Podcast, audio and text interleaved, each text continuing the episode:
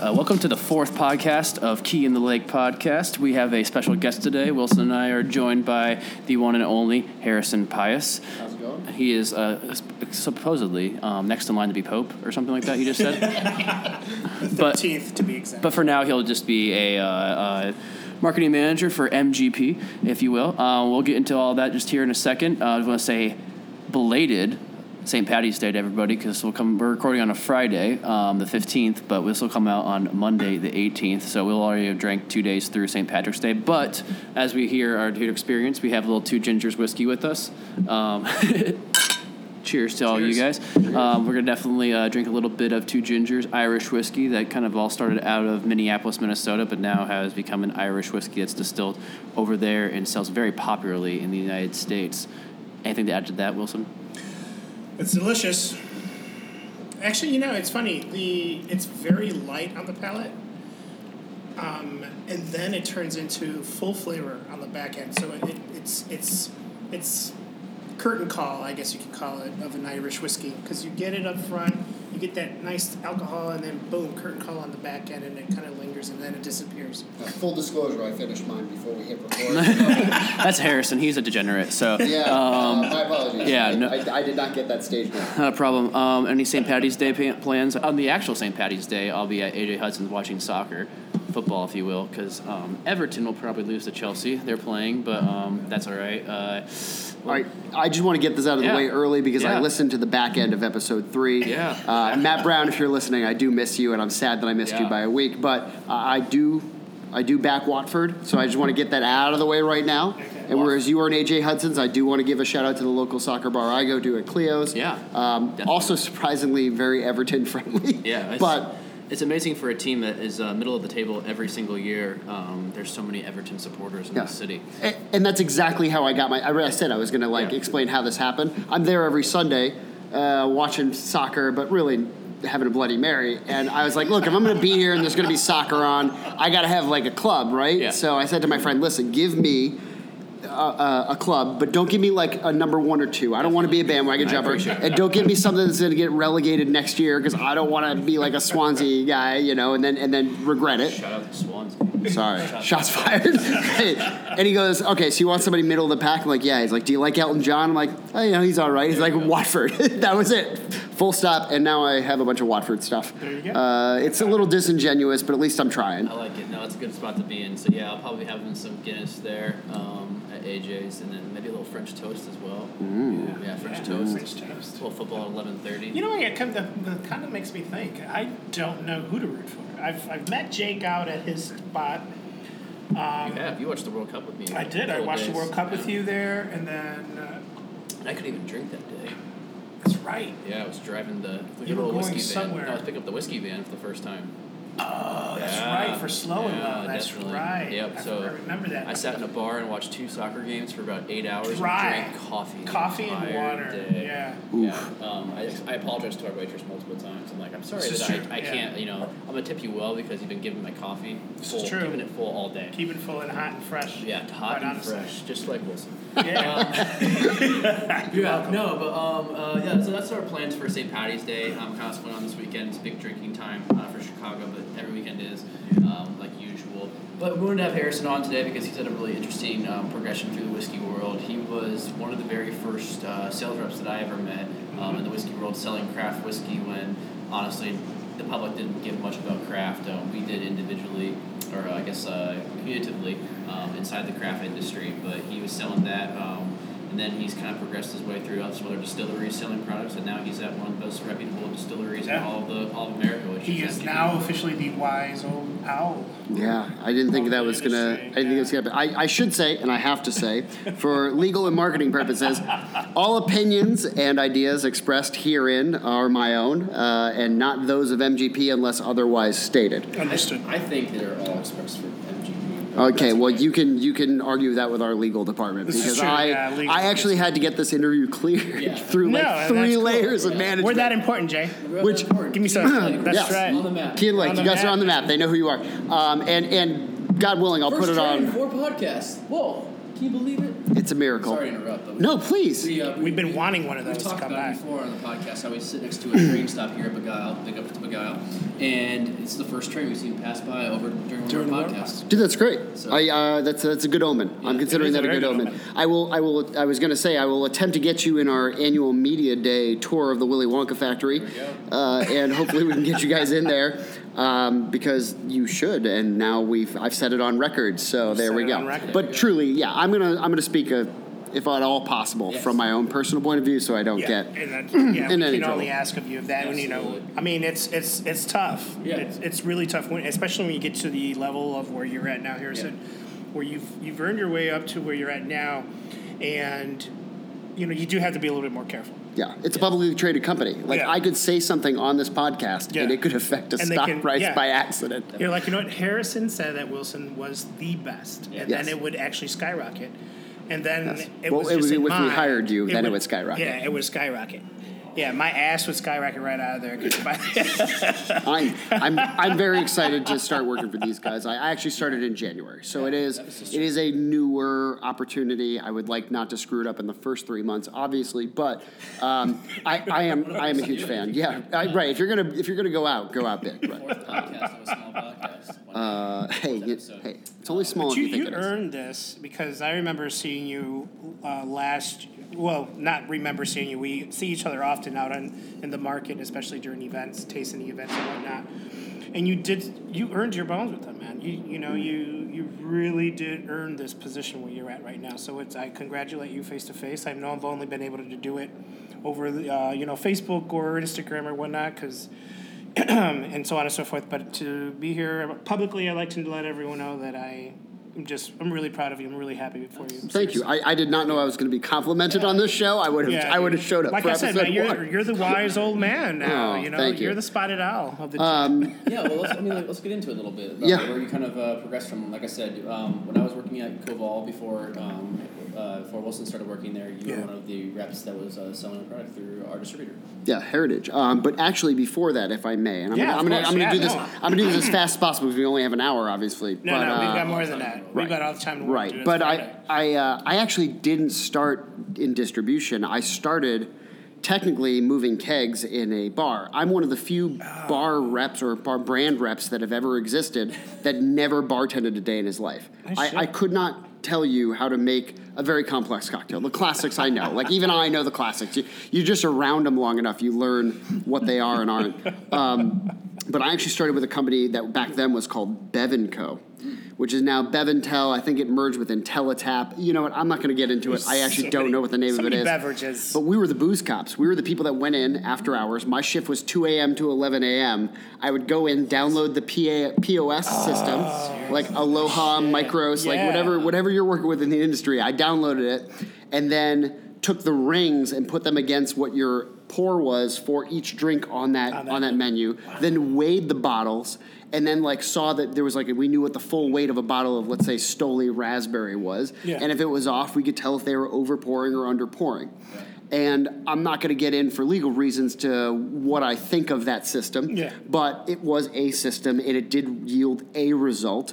And people, you could, you know, set your buying by it. Um, at a certain point, I was enter, entering invoices there and I was like, man, all the money is way on the other side. It's 2 a.m. to 11 a.m. as much as I like the experience of walking down Michigan Ave at like 3 in the morning Which and is there's awesome. no one there. It, it's actually a Do it if- if you can, yeah, walk. If right. you can, do it at least once. Yeah, in the It snow is- too. It's beautiful. It's beautiful. I can't tell if you're being sarcastic. No, no, no. I'm- I'm not- I'm yeah, not no, being yeah. sarcastic. No, Thank no, you. maybe when It's no gorgeous. no one's around. Yeah, Yeah, it's absolutely, but like I mean, you can do that probably at like 1 a.m. and it's still Probably pretty also dead do- downtown. yeah. Like 7 a.m. on a Saturday, too, because that's when I go downtown. This is I do true. a lot of Yeah. 'cause- Well, photographs. you yeah you do do a lot of running at that time of the day. Well, Yeah. that, but mostly just the shoot Photographs. yeah. Well, no one's around. no photos. But I think yeah. you should take your camera on this because you would get some magnificent shots. Yeah, it's worth staying up late. It's Um, true.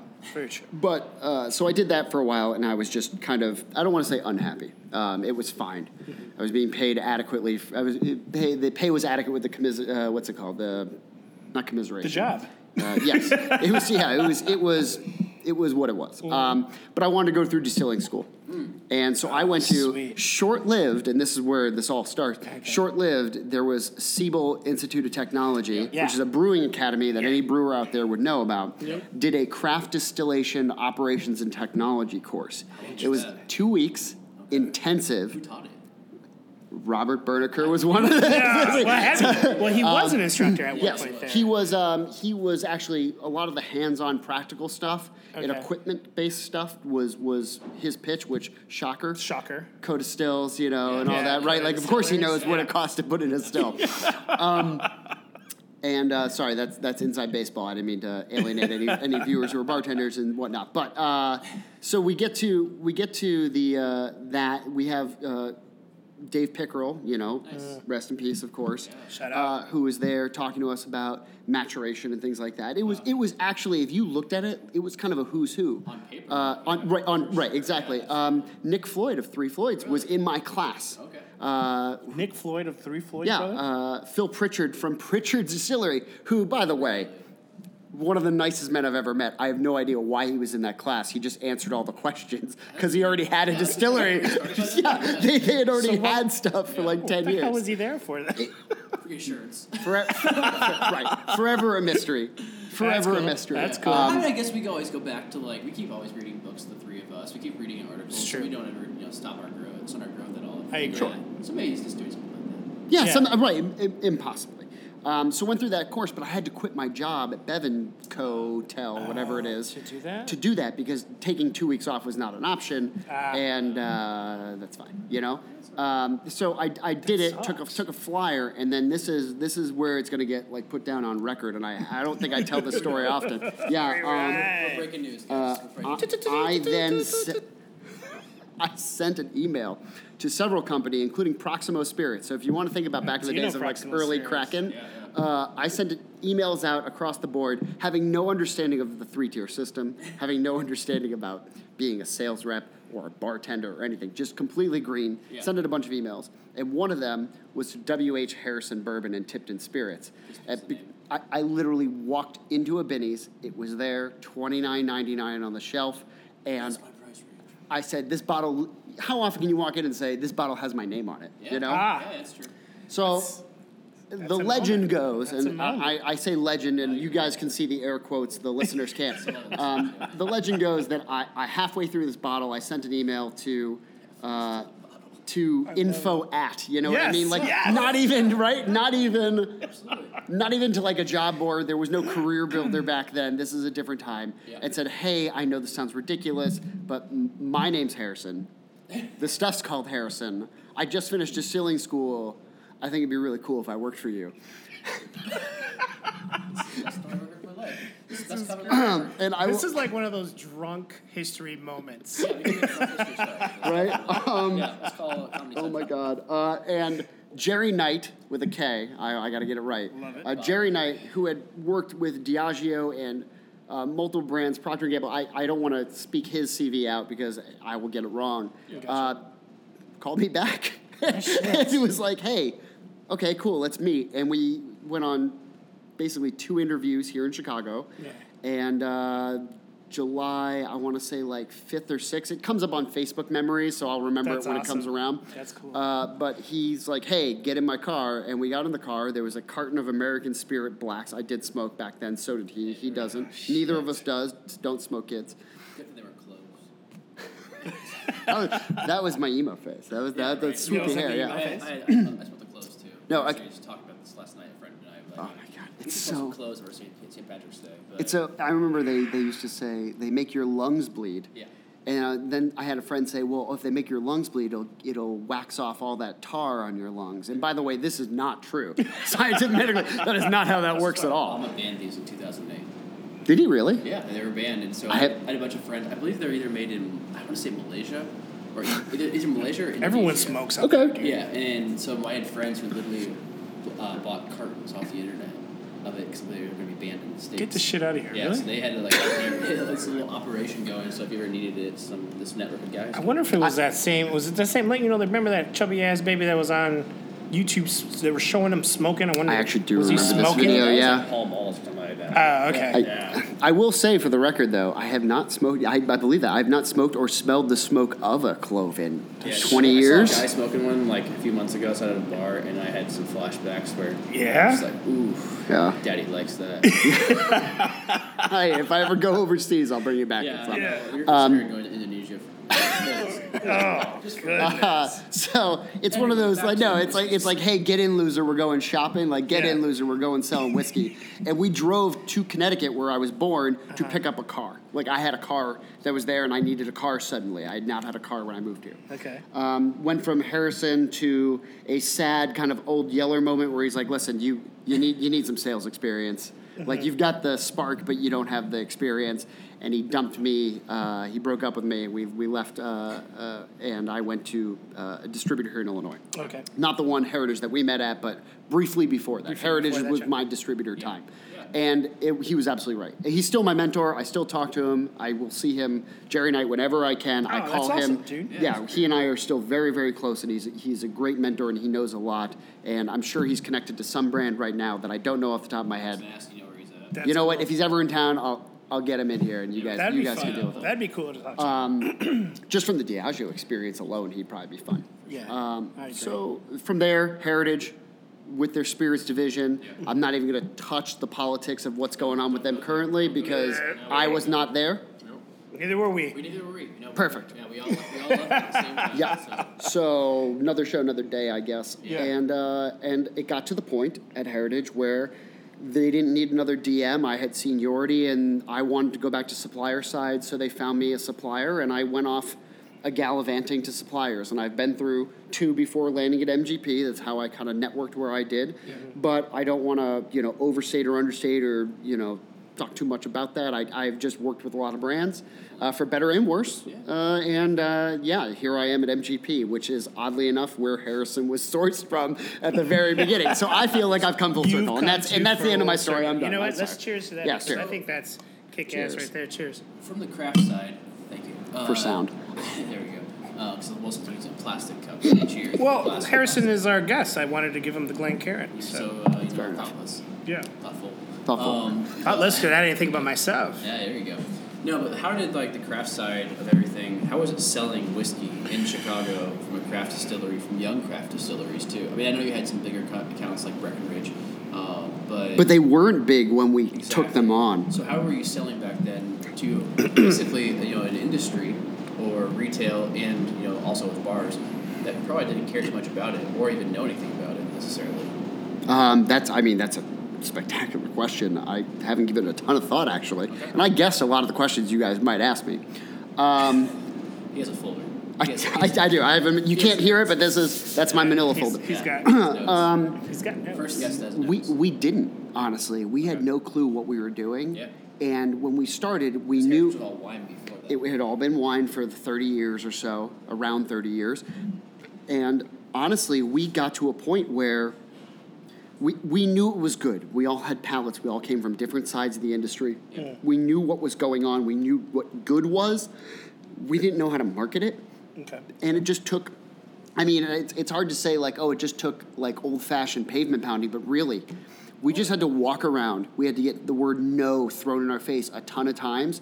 And brands like Breckenridge, for example, and, you know, I have nothing but nice things to say about those guys. Um, they, they were built, at least in this state, and I can't speak for you know nationwide, but in this state, they were built by that constant. We made relationships with other people who who got it, and the thought process was those people are going to win out over the people that are just in it to make a quick buck, right? So if there's a bartender or a bar owner or a restaurant where they're making selections where they sit down and talk to us about our passion for spirits Yeah. and why this is good and why this makes sense as a brand. And they're like, all right, we'll give it a chance. We were there to support them, Gotcha. but also, you know, they won out over over time. Yeah. Um, That makes sense. So, did, I mean, were they? How did they take you guys in? I mean, was it difficult to even like get a meeting? Uh, yeah, at, at, yes, we did originally piggyback onto the wine business, Okay. right? So you have an existing run of wine reps and the original reps, and this is this is I guess how I would describe it. I don't I don't think I'm giving away any company secrets, but uh, this is how I would have described it. It was originally we sat in on the Friday morning sales meetings, Yeah. which is Friday. Here's where here's where we are. um, the the wine reps were in there. We sat there and listened to hour after hour of wine supplier, knowing we had nothing to do with it, but it was a camaraderie thing. Yeah, definitely. Understood. And as the brand grew, as the, the company grew, we didn't need to rely on that run of accounts so much, we then had our own Friday morning meetings, which were different. And I think that was, I think it was a wise idea. I think adding a spirits division to that distributor was a wise idea. definitely. And uh, I think it's, it just took time. Yeah, it's interesting because I had another. I had a meeting. And this is probably we're talking three, four years ago with another distributor of ours at the time that was also a wine distributor from a different state, and um, he brought his daughter and son-in-law, wife, and another uh, whiskey drinker into the meeting. It was just us four or five on a Saturday morning, and the actual owner of the company, of the distributor, he'd only drink vodka while everyone else was trying all the whiskey and enjoying the whiskey. And uh, but he came from the wine side, and it was interesting to see the old school aspect of it stay where you are, kind of based inside of that, you know, easy, clear spirit to drink, and then everybody else was exploring into all the whiskeys. And I think that's kind of a little bit of a synopsis that's happened within the whole whiskey Yeah. industry in Chicago and across this nation. As I think all of us, yeah, I think all of us are at a point where we're lucky that we just did it while we could. We've talked about a lot of times Oh, yeah. off mic where we were unlucky in the timing of things, Yeah. but this was the perfect time to get into Yeah, it was. distilling. Yeah. But even um, even to your point, as far as that individual that was just drinking the vodka side of things, that's who we deal with on a day to day basis. Yeah. It's your entry point. It's our entry point, you know. So if you know, if you did your due diligence, or you have your, you know, your your reliable sources throughout the market and friends that are doing the same thing you do, say, hey, I'm going to go see so and so at X Y Z. You got any insight? He goes, loves vodka. Great. I'll pack my vodka if I made If my you have vodka. to. Yeah, Mm-hmm. if I have to, and I'll break in with the vodka. But then you follow up that with immediately like, all right, let me get you out for that. But buyers buy what they like. Yeah, I mean, the Yeah. trouble with that is, I mean, both of you guys are reps, um, so I'm not, and probably shouldn't be speaking about it, I guess, too much. But You've represented a brand. You've yeah, like you've e- even indirectly. Yeah, like I've seen you. indirectly, Yeah, like that's. I, I Yeah. appreciate you being humble on that. But thank I you. agree as well. um, but you know, if you go in there with the vodka and your vodka sells, you don't want to be known for your vodka as a whiskey distillery because we have you have vodka at your distilleries because it's an entry point. You don't have to age it. You can get it on the shelves right away. Right. So where's trouble coming with that when maybe you're exposing too many of your clear spirits? No, it's not so much about sex. Like, not so much that. It's more quality. Okay. If the vodka is that good, then the door creeps open a little better for something else. Yes. So it's it's a it's a gateway to the market if it's that good. A lot of us, um, Harrison Harrison has the deeper uh, experience in this, but what I have found is you enter with your lower cost per bottle spirit Yeah. good Good. Yeah. just so that they're not making that initial investment up front Yeah. and then immediately follow in with your Yeah. so uh, you know and so Yeah. forth and so forth vodka is a great way to do it but everyone makes a vodka because we all need to make some sort of revenue absolutely. Except except MGP. Yeah. Um, this is true let's go into this. but this is- is true this this is is why we wanna exactly what We- yeah. By the way, we do have a vodka. I just, Oh, I just really? want to, yeah, we, we do, but it's great. well, right? Yeah, I, I, I mean, you don't Oh, want to, really? you don't want to be blind in a category. I, I but I going makes back sense to, makes we'll, sense we'll put a pin. We'll come back, but like what I really want to get into. Two podcasts in a row. We got pins. Yeah, I, got I pins. actually, I'm not gonna lie. I listened to the other one. That's where I stole that from. I, I don't, that's a, that's a Matt yeah Brown put a special. pin in that Yeah. Matt Brown Um, special. Our only listeners are our next current listen, our next current recording people. Hey, hey, hey, hey! I will listen to the ones after I'm gone. No, I'm just saying maybe our guests are only. Up so you have a vodka Yes, but uh, here, here's the point I want to make. here's the point Yeah. I keep intentional blind spots in my education because one of the worst things that ever happened to me about drinking alcohol Yeah. is Interesting. understanding the universe of alcohol. Because now I've seen how the sausage is made, and I can never be sucked in by marketing. It's like it ruined every. There's no mm. whimsy for me, and, Yeah, and I where it's can going. right, and I can share that. But there's still passion, Yeah. but there's no whimsy in, in in terms of certain categories of spirits. So one of the gray areas that I've always kind of left. I understand the concept, but I've left it as a blind spot is tequila. And for me, and just going towards that concept of a clear spirit being a, a demarcation of the quality of what you produce, if I drink, um, you know, a hacienda or a, a gnome, like if I if I pick up one of their tequilas and their blanco is good. Mm-hmm. I know it's generally speaking, and I'm speaking so broadly, it's going to get better with age Yeah, It's true. and and it's it's very telling. So in that same, and again, I there's a lot of like wavy equal signs here. Like maybe you could say that if you can make a great vodka, that means it was good a couple purity levels ago. You know, this is that you can create a good spirit. Yeah, Um, That- that- that's a great open mind to have because I do the same Yeah, thing. that's a very with good point. call as well because like uh, my fiance who works in the industry, she reps a tequila company and is super interested in mezcals. Where I'm like, I see on the shelf. I've had a good amount of them, but I don't want to know anything about it because I want to be educated about it from her or from a bartender who's making a cocktail with it. Tra- I traditionally, for myself, don't drink it neat, Mm-hmm. but I love the cocktail aspect aspect of it. Also, when it's aged too, it's a whole different experience. It- just it's- like yeah, Yeah. yeah. It's like, just true. Yeah, I mean, it's maybe, Both of us made the exact same facial expression. on it. it's like, oh, like- God, that sounds great. It's- yeah, yeah. It, it- it is. And, and you're not good. crazy for that. Like that's it, it's good. I think it's good to have blind spots. Yeah, absolutely. I've met people that know too much about everything, and they're miserable people. Yeah. I'm not saying not ignorance to, is bliss. and they're not fun to talk to. No, they, yeah, they know it all. Yeah, I mean, I think there is that aspect of it, and There's we don't just want no we don't want to do that in this. I mean, what we what Wilson and I started with this podcast, what I started with the website, is that I want to build community. I want to talk to people that are all parts of this industry. You can tell me something I don't know. I'm not going to act like I do know. Kind of like giving up on that aspect of life. It's not like where you're, you know, you're an 18 year old kid and you're like. Oh, do you know this band? Like, yeah, I think I've heard of them. You have no idea whatsoever. It's like I, I, I want to be educated. So To, to any 18 year old children listening, uh, sorry, adults, there are adults. Adults, Um, This is expensive. I'm sorry you can't drink alcohol for another three years, and I don't want you to do unless that. they're in England, overseas. You're right. We might have an overseas audience here. Right. That's We- I we never apologize. know. Right, We're- right. So we're having someone from what- Scotland on, so- as long as you are drinking age appropriate, I just want to say it's it's okay to say I don't know. Yeah. Oh, absolutely. In fact, I admire every rep, every bartender, every bar owner, Yeah. every Binny's employee, like whatever it is that I come in contact with in my career that says, you know what, I don't know, or I can get back to you. Okay. That means the universe to me because it means you're taking my question seriously. Yeah. You're not going to BS me, and vice versa. Like I then reciprocate that same respect. I agree. Um, well said. I you- agree with you 100%. You don't have to know everything. No, yeah. Even the doormen. Even the doorman. In fact, I went into a Wicker Park bar the other day. She literally just called the door guy over. He goes, she goes, "Hey, come try these. You're the deciding factor." And thank God, the type of dude I am, and you know this, Jake and Harrison, that I- say hi to everybody. I don't care who the fuck you are. I'm like, hey, how you doing? How you doing? How you doing? You know, two, three people in a row if I have to. It doesn't matter. I'm gonna say, what's up? that guy was the deciding factor. That was the guy that made my day because he goes, that's going to go buy a case of it. Done. What were you selling? Whiskey. I know which whiskey. Oh, the uh, barrel strength Oh, for the right. for the rye. Nice. But you bring up an excellent point, which now we're getting into the universe of sales, Mm.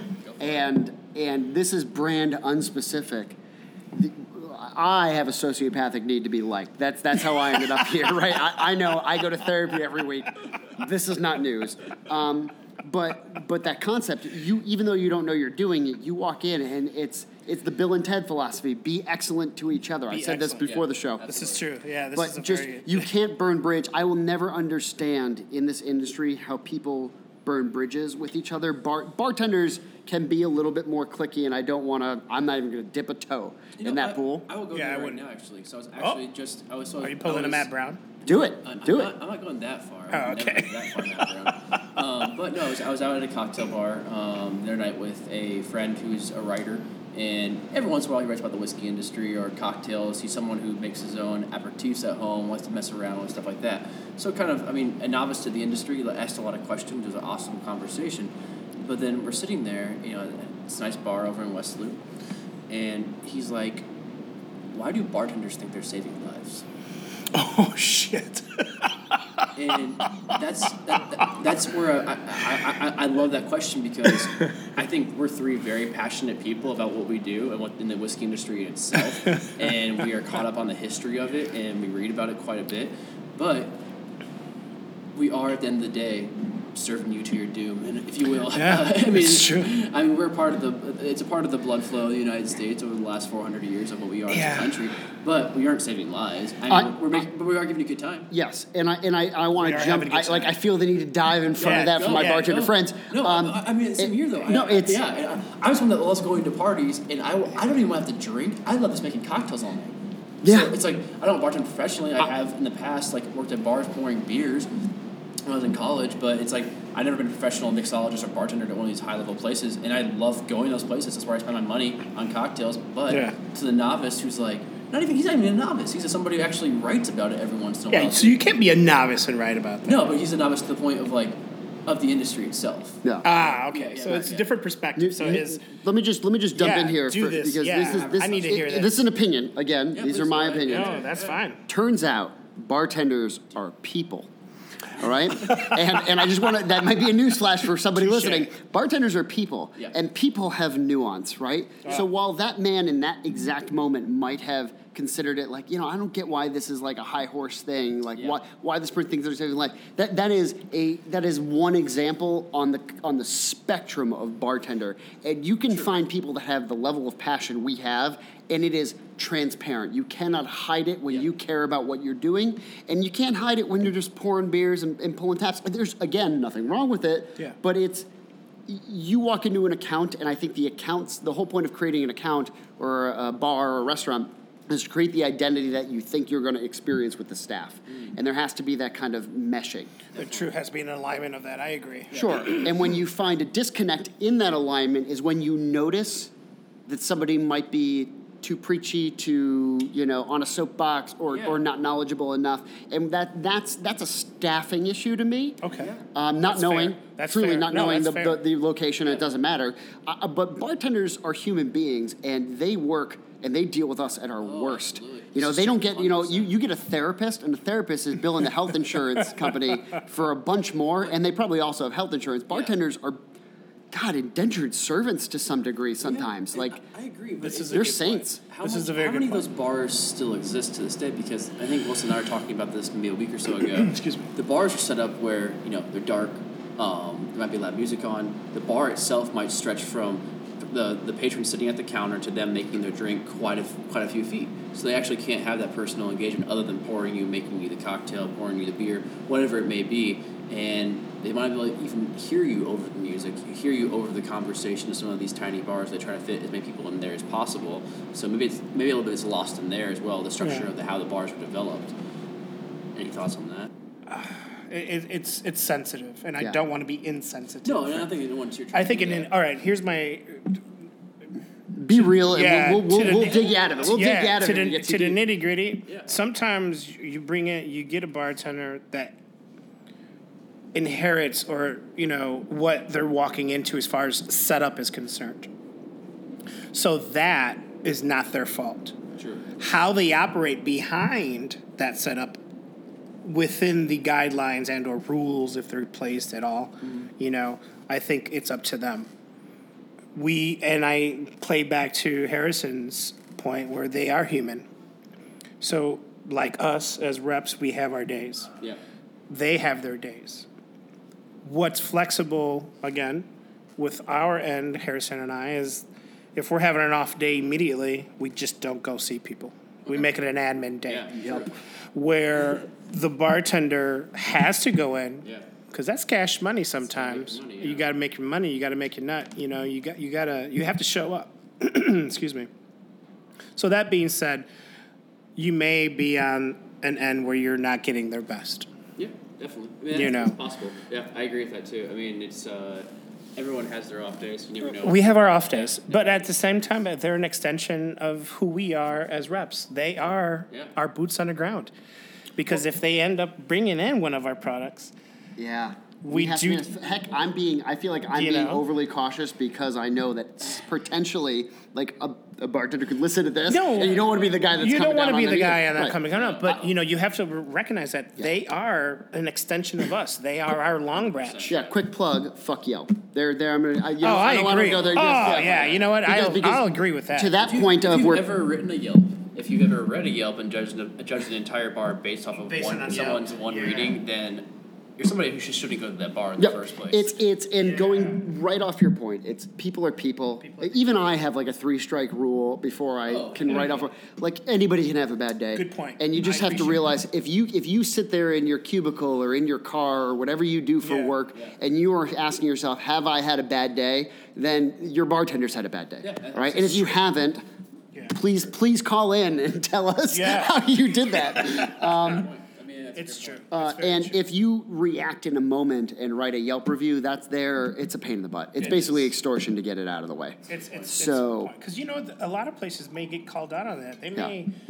May. A lot of places, you know, bu- who what bar owner doesn't pay attention to anything that's being said about their bar? You have to. Yeah, You know what I'm saying? You have to because you want to make sure that that level of that level of service is there and knowledge. Can we give Can we give your listeners a life hack? If you have a terrible experience at a bar or Yeah. restaurant, instead of going to Yelp and just ranting, take a breath, wake up the next morning when you're Yeah. calm, Yeah. and write an email to the bar, which usually has an RSVP or like a reservation Or or, something, or and just say, you know what, this isn't. It's not about putting it on Yelp. It's about saying, hey.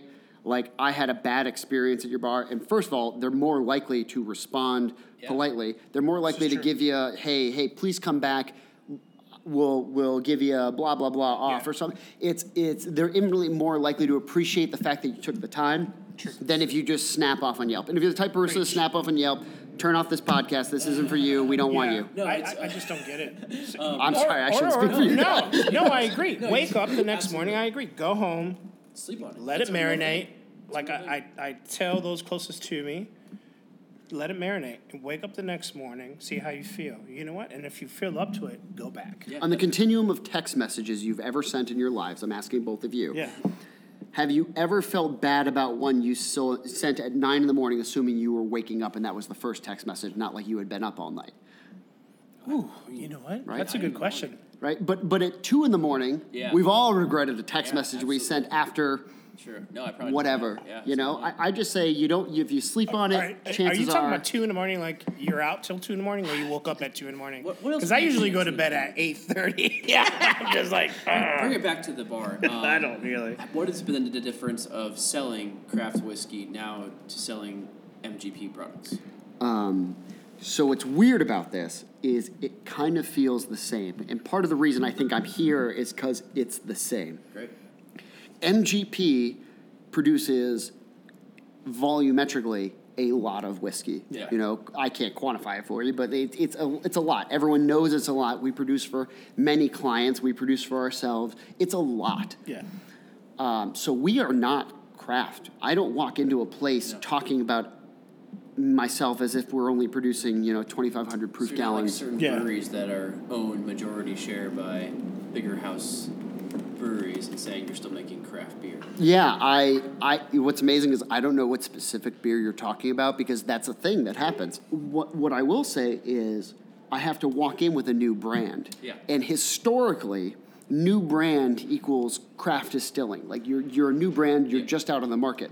So it's very it's a cognitive dissonance thing where you have to like wake up every day and realize you're the big dog now, but your brand is brand new. That, is, uh, that was one of the interesting aspects that I definitely wanted to get into because when you see George Remus on a label, most people have no idea who George Remus is. Yes, please w- use his Wikipedia. I'd rather not go into it in depth, but I, I- can I do can- it for an I can- hour. I can talk about we we Remus. we don't have a full hour, and that's gonna that's gonna bring up this. he was basically what they call the Rockefeller of prohibition. He was a very smart guy. Took advantage of the laws. Took advantage of breaking the law. Eh, maybe what do you ever call it? Being an entrepreneur, if you will. And he is one of the, uh, I guess, beneficiaries of prohibition, if you will. And we'll just kind of leave it at that. Sure. But um, very famous person inside the whiskey industry, Agreed. inside the whiskey folklore, and you see it. It, look, it looks like a craft label. We're staring at a bottle right now, where it's uh, it almost has like a very uh, Gatsby esque feel to it um, of one of the labels, and then one of the other labels is straight up with a profile picture of George Remus, where some craft distilleries do that of like maybe a grandparent or a heritage Or a group of people. Absolutely, yeah. Especially when you call it, um, you know, based off of a smaller area where your distillery is located, or Sure. calling it Three Brothers, something like that. You have a silhouette, you have a picture of those people that are involved with it. Whereas George Remus represents the entire country, um, and that's where I think these brands are really going to hit a point because once you read about George Remus, you'll realize it wasn't just like a Cincinnati, where he's based out of, out of in Chicago. Yes. Um, Our Cincinnati rep has a has a remarkable job. She gets to I'm do a lot of stuff. Yeah, I'm sure, absolutely. But it reaches across the country because it was something that the entire country was affected by. Agreed. And but in a way, yeah, it's, it, it seems like a craft label because it is brand new. There's nothing about this. If I was to walk in and not talk about where I was from or who I represented, and just walked in with a singular brand, because we're a house of brands, not a branded house, Yeah. um, we you would not necessarily know. You No. you might even ask me like, "Oh, where where do you get it from?" And that's the hilarity when you get into a situation where someone's like, "All right, well, where are you getting it?" And I'm like, "Well, no, we're- we're MGP." And someone's like, "Oh, okay, so you're buying like." "N- No, sir, Yeah. or madam. Madam. We are MGP. We Yes. we are MGP, and that's and that is a uh, a bit of a, a disconnect there. But we're we're bridging it. You know, the only way to do is get out there. And I know you're new with the company, but uh, do you have you been told why they started these brands? Um, I, I'm n- not exactly. I mean, I can look. We're, we're all adults here. We can probably guess. Yeah. And and frankly, I'm surprised it took them this long. I, that's kind of what I was thinking about. That's, that was exactly. I was hoping you would go there. I, I, I kind of always thought, in a way, that they not indirectly did. You know, we're like brands would be like, we get our juice from MGP, and I thought maybe that's kind of the partnership. I didn't know. Sure. Um, and then when you started releasing these brands and then tasting these brands, you're like, oh, this is phenomenal Yeah. juice. Obviously. Yeah. And, and the best part is, and I, I can say this safely, and I know that, uh, nothing we're putting in a bottle is something that's identical to something we're selling out. Oh, someone else. that's a good right? point. That's a very so, good point. to So, bring up, yeah. um, primarily we're doing blends, and and do they use some of the base ingredients that are on our, our menu? Uh-huh. Possibly. Yeah. But we're, we're not selling the same thing that you could get somewhere else for another. Like I'm not. That's not my sales pitch, Yeah. right? I don't want to take away. We don't want to take away from brands Yeah. that have also purchased from us. Uh, that would be bad business. I just imagine. That's actually quite the challenge. Yeah. Yeah, but we have we have the we have master blenders that are just really cool. And if you ever get a chance to go to a like a master rye event and meet, meet our master blenders, it's Yeah. it's worth it. Because you have no master distillers, correct? Uh, correct on on paper. On Yeah, paper. Yeah, yeah. So it's um, master blender. yeah. But but I will It's say, Victoria. and and and, and I don't want to get too far into the weeds, but you know, before MGP was LDI, Yeah. right? And MGP, the new ownership, mm-hmm. brings a level of transparency to Willy Wonka's chocolate factory where no one's ever allowed in. Yeah. That wasn't there before. Absolutely. So whereas some of the mystery, if you go back a couple generations in this Lawrenceburg facilities, Mm-hmm. Lawrenceburg alone facilities history, it's very mysterious and very cloak and dagger. You can go on our, our website right now, which I'm sure you guys can post afterwards when Yeah. we're done with this. Right, you can go on there and see what mash bills we sell. Okay. I did actually did check that out, and it's quite interesting. Um, I will say there's a Berlin wall between the brand side, which is where I work, yeah. and the bulk and alcohol the, the sales actual side. bulk yeah. side that, and, that and goes out to everyone else. Which makes sense because you're competing interests in a way. In a way. right. Yes and no. I would say yes and no to that. I, yeah, I think it's it's a weird it's it's, weird. Yeah, it's, yeah. it's it, this is something that I don't think any other distillery No. has to deal with. I agree. I mean, because even some of the smaller craft distilleries, or um, they do contract a little bit. Some of them. Sure. And the major guys, they own all their brands. Yeah, exactly. True. That's my point, or my thought, I guess, is that certain juices of larger distilleries that distill multiple brands, some of the same juice, that's aged a little bit differently, maybe aged in a different warehouse. Sure. How do you guys work around that? Well, I mean, once it leaves our warehouse, Yeah. it's it's, your done. business. You know what I mean? So, aging products?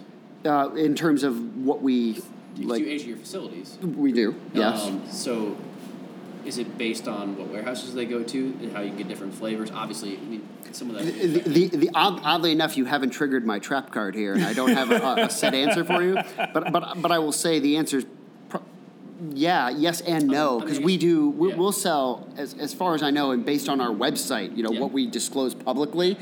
Let's get back Right, to the we- vanilla folder. Yeah, we uh, you know, we produce we produce all range of spirits Yeah. at different ages. You know, it really depends on available inventory, Mm-hmm. and and that goes back to the bulk alcohol. This is why there's a divide because I don't actually know what our inventory. I, I mean, I'm not like No, no, shitting I- you guys, oh, right? yeah, no, right. Yeah, I've heard other Uh, it's um, it's there is an inventory. There there are futures I'm sure that are purchased. Like people are buying stuff that hasn't even been laid down yet. As far gonna- as I'm aware. that aware. was my So- question so- next. I, yeah. and I'm guessing again, Yeah. again guessing. so like Because customers would projections, we all we all operate on a projection. Oh, right. Which is why when and I'm not and I'm not even touching political, but when there's a trade war and tariffs go on on Uh, bourbon, right? Everyone panics because we have to guess what's going to happen six Yeah. years from now every day. Well, for for your current situation, yes. Which- Our previous situation, yes. Yes. But But we saw was was maybe particularly one of the downfalls of bourbon back during World War II was that prediction that it was going to happen again like prohibition. So Yeah. certain distilleries planned for it and they made too much, and then there was a basically way too much demand, uh, or not enough demand for the for the production that was already made and uh, basically projected for. Um, but right now we're in this boom. What do you do? Uh, you know what? I leave that to individuals smarter than myself who are being sure, paid yeah. higher than myself. Like that's that's Yes. exactly where right that brain trust that that comes Yeah. up with that number, whatever the algorithm is, whatever actuarial table you have to like figure out. That is exactly why. Has Union Horse thought about that for the future? that's a very good question that I do not know. Okay. That that's something that I And I'm don't sure know. every distillery is I'm asking sure. these questions. I'm Because sure. Me, you look at certain distilleries where maybe their bourbon sold well for the last couple of years, and you know new products going off better in the shelves. Yeah. Like, do we keep making that whiskey and you know, Yeah. letting that juice just age? Well, see, that's the thing too, and I'm happy you mentioned that, Jake, because one of the things that, and Harrison, being that you have years more on me, but uh, you can talk to this as well. One of the questions that I often get when people find out that uh, Union Horse, in this case, is turning nine years old this year, they're like, "Oh, what ten year old are you going to bring out?" you know, it, I mean, it's it's natural to think that. Yeah, right. Because they don't have the process behind it. Right. I'm just like, well, you're going to get the same thing you got in this bottle. It's just another five years later, you know. But it's, it, but seriously, it, what makes me think too is like the pro in, my mind is the marketing aspect, not so much the sales aspect. In a sense, we're like, okay, we've done well with what we have now in the market. We're going to turn nine years this year, then obviously ten the next year. Um, but how do I keep your interest? Can, what what do the old good old boys do right now? Right now, I mean, now? I, I, Yeah, I mean, as speaking for a half of a good old boy, Yeah. I, we don't have to make that decision whether we create consistency in our everyday product and we release specialty age products. Mm-hmm. Most people do. The the odd universe that we find ourselves in having brands much after co- like contract distilling for people for Mm-hmm. so long is you know we don't we sell vodka because we have a great vodka that we want to sell. Yeah. Um, we did not have to, you know, we did it because we wanted to and it made sense. Um, we have aged product. You know, we have stuff we just wake up day one. You know, if, if and again, we're not doing this, but like hypothetically, if we just wanted to put together like a four year old whiskey and, and release it, we, it. we, we have that ability. And that's not something, you know, Union Horse can do. You have to choose do we consider, do we keep building the brand exactly as is and release a 10 year Yes. at our 15th anniversary? Yeah. you know, and, and, that, and that sucks. I mean, that sucks. But that at the same time is where MGP and Right. its precursors have come in. Yeah, and, you know, and that's the thing, I, and that's what I find. What that that's one of the loves that I have about the position that we're in is the, that I am still going to to sell, promote, market what I have now, mm-hmm. and if I do it well enough, and if I establish that that relationship well and deep enough, that when I do come around with that 10, 15 year old, there's no questions. Right, it's just gone. It's just I mean, gone. hey, look, who doesn't want who doesn't want an allocated item that's Yeah. sold before it is and then becomes sales Right. levered? Because that's that's where the that's where you guys are at. You guys are. It's not that. sexy, right? It's, It's it's not not, sexy. sexy. It's not sexy, Yeah. but man, from a sales perspective, anybody who's ever sold a car wishes somebody wanted Yeah. all their cars before the cars were released. You know, like it's that's You know. sales. But Um, still, that's it applies to this this wonderful nectar that we're both part of, or all three of us are. Yeah. You know, as fans, as you know, as geeks to a point. Myself personally, I'm still learning, but you know, especially out in the field, you know, I get that all the time. You know, This- it's just like, man, nine years old this year. I'm like, yeah, it's great. This is a street cred issue. Uh, they spoke very highly of me starting this this show, but I've known both of these gentlemen long enough to, to give them a little bit more. And it's good. No, be, rather be humble and me have as your guest say like, hey, these guys know a little bit more uh, than they let on. Uh, then you guys sound like tools. You know, just. Uh, but but I will give you the, you you do have a, a, a good resume, both of you. So I appreciate wouldn't have showed up here if you were just two chuckleheads in a garage. But yeah, where does that? I mean, where does that leave us in terms of brand? We've gone all over around the Yeah. universe. Yeah. Uh, you, you've mean, been keeping track more than I. Do do we? I guess it's it gets to a point. As, okay, here now Yeah. it becomes personal. how far are we each willing to go As in with what? as in that whole pro- this whole process. Have you seen the Fyre Festival documentary? I have not. Okay, seen well, that's how Fire far I'm willing to go to, to your listeners. Yeah, no, one, no, no one's getting blowjobs for water. Yeah. It's just you know, I, it, it's one of the things I don't often think about this, but when I when it comes to mind, it's only because I'm asked. Yeah. They're like, oh, okay, well, you know, you know, when that ten year comes around, yeah, give us a call. So, um, Wait, so people will turn you down? yeah. Because they don't. Because you're. Well, not people will turn us down. It's but more maybe like reordering up. reordering. You know, they'll order what we've got going on. Okay. Which was great, and they love it. But they expect more. But they're like, yeah, for craft, I'm like, we're giving you a shot. Yeah. You got to come correct. Well, I think there's a loyalty aspect to it too. Correct. No, so I right, agree so with right you now, 100%. Because this is they're the best. uh, go ahead. Oh, I'm just. Gonna, I was just gonna say, people that are buying from the both of you because you're both networked well and here in this city of Chicago, is that they're buying you as much as they are buying the brand that you're oh. selling. If, if you're a brand and you're hiring somebody, just never forget that. Yeah. You are you are just as much hiring the person that is the conduit to your accounts and they're going to generate them. But but also remember if you're thinking about letting someone go, those are also still very much their accounts. And and uh, it's not even an intentional thing. There's their loyalty is deep. People are buying you just as much as the Uh, brand. was that what Yeah. when uh, was that what MGP saw in you? That you already have this network established in one of the best drinking cities. I again, I sadly I can't speak for both of my, all five of my, I don't know, ten of my bosses on the subject, but but I, I hope I hope they did. I mean, I've been Yeah. doing, and I did this the hard way. Like again, Oh, yeah. wasn't in a bartender clique that like, Yeah, No. you know, was like I. I- yeah, I right. We just had to make friends. I was a door guy. and Okay, be, be yeah, a good so- guy. Yeah, be, be a good person. I mean, go, go into that a little bit about how a lot of reps for distilleries for brands are bartenders. So a, a lot of the times, people don't know that. That's the direction it's going currently. Yeah, It and, has, and though. and that was where the term brand ambassador came in. And Yeah. honestly, the day you want to have a show that's about brand ambassadors, I will sit the right back down here and, and tell you what I think about the term brand ambassador. Yeah. Um, but i- i- if you have if you have a brand, especially a cocktail focused brand, you know, wh- I just had a Scotch distiller reach out to me about being a brand ambassador. oh. You should, you, should, you should ask them to change it to market director or something. I'm a brand Really is, yeah. specialist, so See? Ooh, you're so yeah. special. I mean, don't get me wrong. uh, I'm uh, fancy. Sometimes they just ask you, No. what do you want in your card? But uh, Yeah, absolutely. And it's funny because it's BS.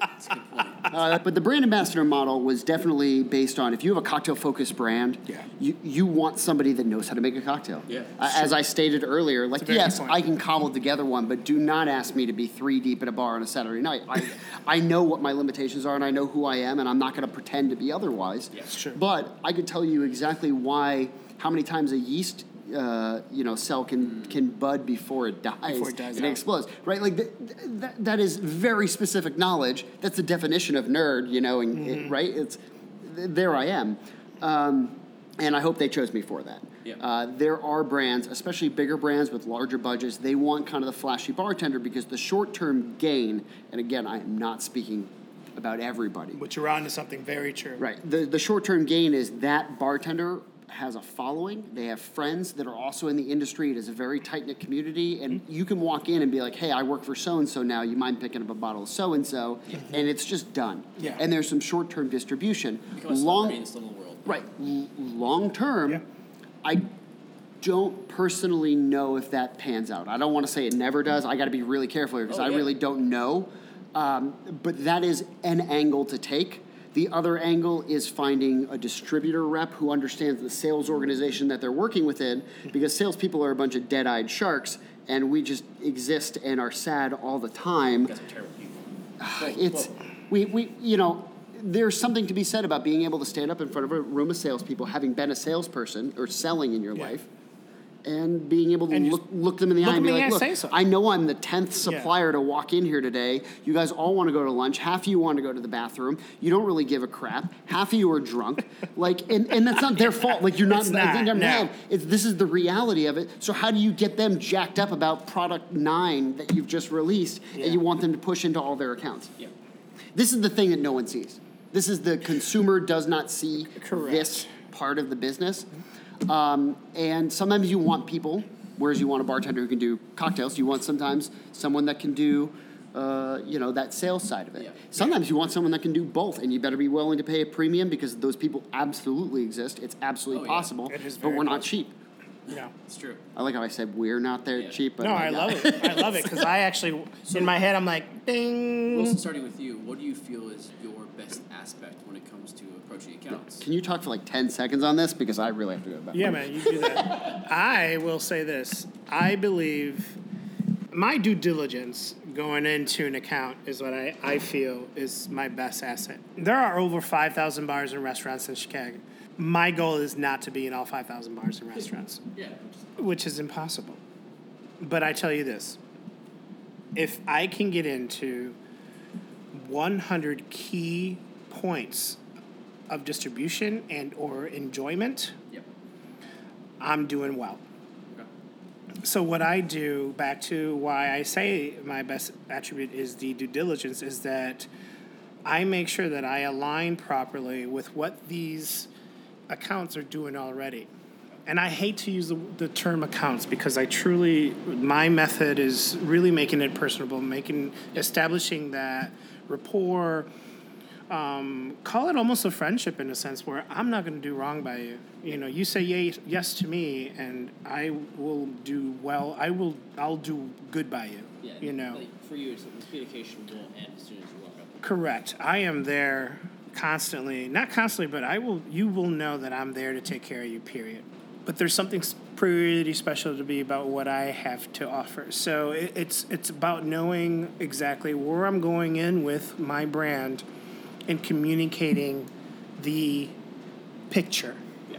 Hey, imagine if you made this with this. Not so much, hey, what do you think? Do you like it? Yeah. Hey, is it good enough to be on your cocktail menu? Because I'd love that too. That would really help me. No. Know already what they offer, what they do, how they do it.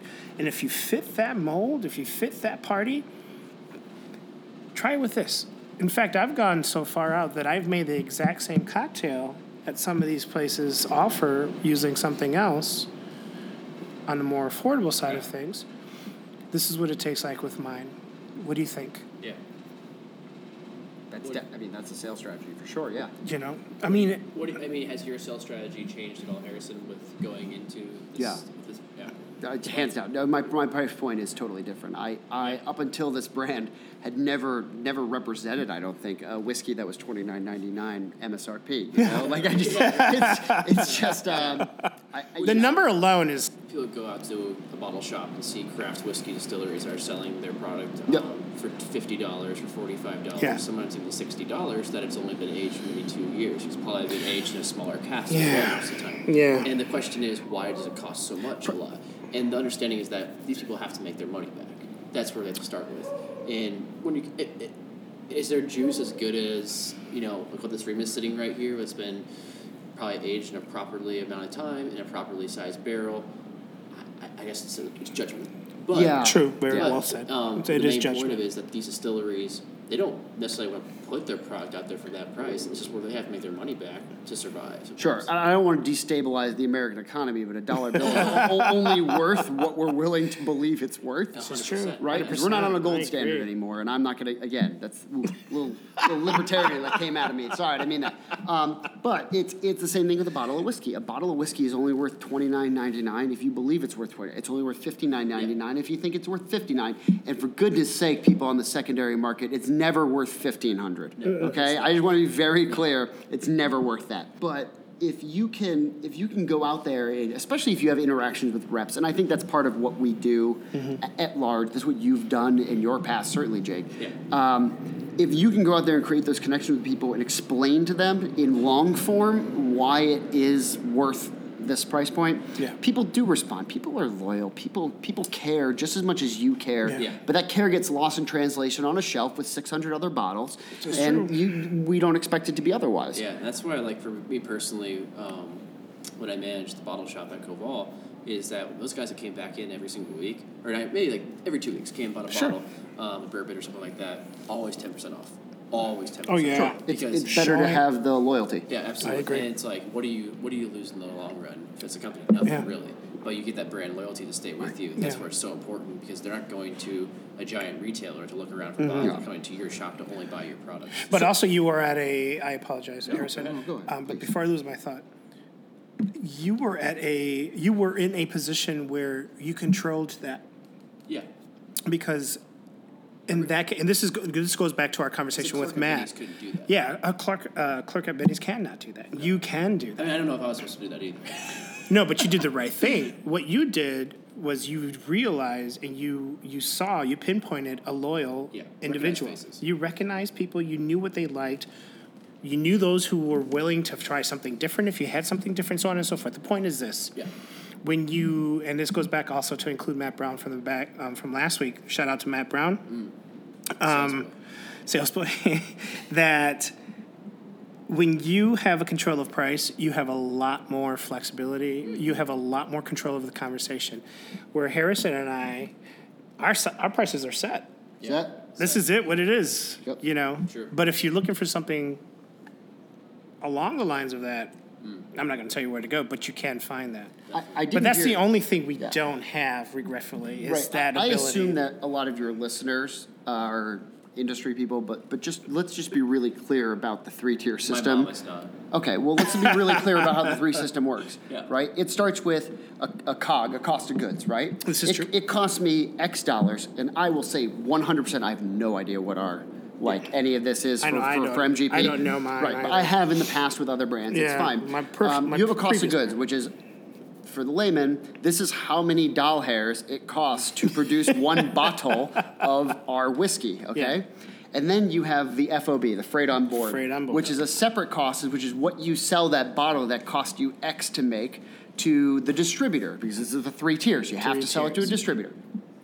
Um, so then you have that cost, which is a markup, right? Right, and it's a markup because that's where you're. That's the only time you're getting paid as as a distillery, Mm-hmm. As a right? distillery. You're getting paid on that FOB.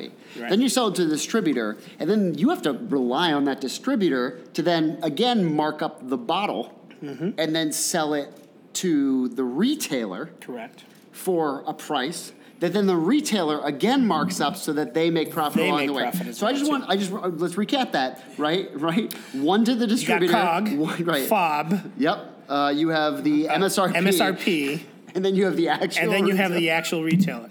I just it's it's when you think about it when you spell it out that that's exactly how an eight dollar bottle ends up costing I, I don't know I. I'm not even yeah I'm not even going to do the math on it. Yeah. it but but we're here with no control No. in the middle No control. of that. And and I have had control. I've had not control. It, it honestly, in the end, it really doesn't matter because you can only nudge things so far.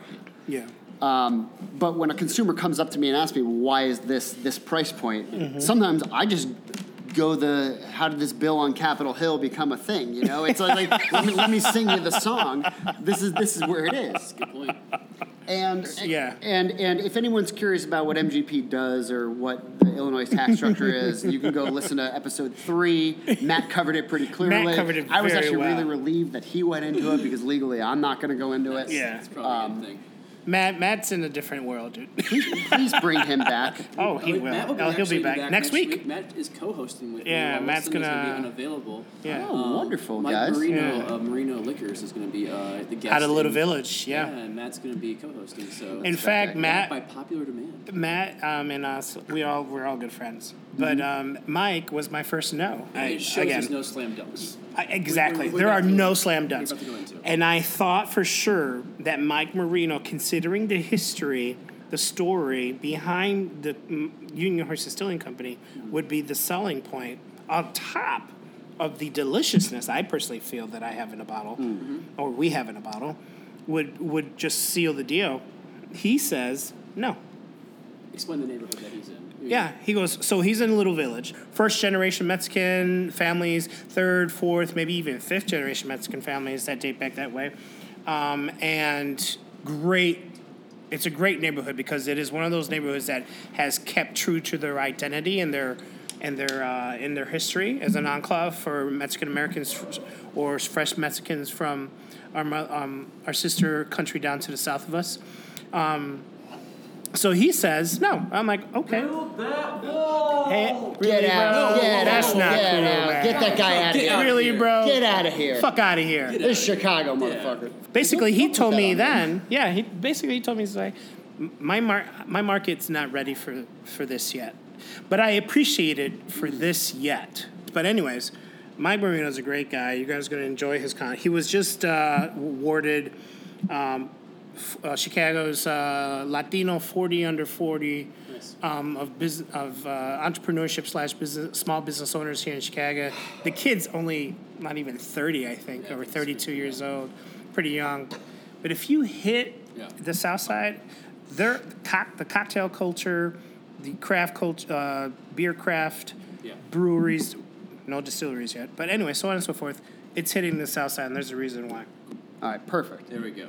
I feel like we're coming to a natural like Yeah, wrap up here, Um, and and we're talking about next week's show. We talking about last week's show, so I Ah, want to take this Yeah. moment to offer you a gift because I did actually listen, and I encourage all future Ah, guests yes. listen. Um, because as you know, I did spend a short time working with Balcones, Oh. and you talked about how much you like them. So to get it out of my closet and into yours, I brought you the remainder of what I had from the Balcones Lab. Um, not not as not as a That's you know right. I- It's That is nothing. awesome. you know, well right. done. Um, well done. Winston Edwards at Balcones Winston, uh, if you want to go follow him, or Phil uh, Barlow at Balcones Phil. Right. Uh, both great guys. Yeah. I have nothing but love for for them and the brands. But I mean, if you great. you spoke much. so much about it, I just like spoke a few sentences. I thought, listen, but when you're a brand, you like you notice who spoke, who's Yeah, talking true. about That's you. a so point. you will enjoy uh, No, the, the, the leftovers Yeah. of what I had. Uh, no, this is a definitely this is a really good way of Yeah. putting um, our craft backgrounds Yeah. to what's happening on one of the largest scales of America, um, and really having helping people hope understand like What goes into it? absolutely, and, and we're all and we're all united in it. I think in a way. I agree. Um, especially when Truly larger agree. distillers like MGP are helping out the little guys initially, Yes. and then they build into their own brands like Matt talked about last week. This is very true. So I think it's a good way to put it off there. Um, Harrison, is there anything you want to promote for uh, whiskey coming up? Thank you. anything? Yeah, I was like, I was like, you gotta, Yeah, you gotta you tee it gotta up for me one last time. Yeah, yeah, uh, well, first of all, I want to tell people to look out for our Rossville Union Rye line, our George Remus bourbon line, our Till vodka, and of course the newest addition to the MGP brand family, Eight and Sand, our Mm. blended bourbon whiskey. It's amazing. That's what we were talking about at the, the twenty nine ninety nine mark there. That was. Mark. That was some choice stuff right there. I want to thank you guys for having me because this has been just great. Yeah, well, yeah. I've had a great time. Well, episode two will be coming soon, I'm sure, with you. Um, I would would Oh, yeah. love that. I personally, I would love 2.0. that. I hope you enjoy this and uh, have enjoyed that. And frankly, we will be uh, at the Untitled Whiskey event. Yes. We will be at Binny's World of Whiskey. Yes, we will be. Uh, we will be doing a the toast. Untitled event. Uh, we will be doing a toast to Harry Caray. If y'all out there watch. Uh, oh, are you? yeah, Oh, the, nice. uh, the the NBC, ABC, WGN kind of morning show morning thing. show aspect, We're going to be there helping out Budweiser actually uh, pitch the uh, the toast to Harry Caray this year because their theme is prohibition and George Remus makes a lot of sense on that one. so I will definitely be there in a suit, even though I'm going to have to be like Like it. squeezed in with Like duct tape. Like. But uh, thank you guys for having me. Yeah, thank Uh, you, what's the Harrison. next Seriously. You promote before you take off? Um, we're gonna be available next week. So. Yeah, next Friday I'll be taking off for a nice four day rendezvous with the lady friend. Shout out to Lindsay Campbell out there. I know she'll be listening. Love shots. Um, yeah, well, I'll be hitting up some Charlotte. You know, Char- not Charlotte, uh, Charleston, sorry. Um, but other than that, just getting ready for uh, Whiskey Week when we return. Yeah, definitely. It's going to be a lot of fun. yeah, I think uh, we got some stuff planned for that week to do a couple more podcasts and get them up um, Yeah, as soon as we yeah, can that week. a couple, um, two, three things that we got and, going uh, on right now. But other than that, everybody, thank you for tuning in, tuning into uh, the latest of Key in the Lake podcast. This is our fourth episode. I want to thank Harrison once again for coming and hanging out with us, and for all the delicious Balcones. Because I'm sure I'll drink it up real nicely this weekend, um, as it is St. Patrick's Day. And instead of drinking some Irish whiskey, why not drink a little Texas whiskey too? Texas two step right there um, with two gingers. There we go. Bring it all back together. Other than that, guys, thanks a lot, and we'll see you next week. Cheers.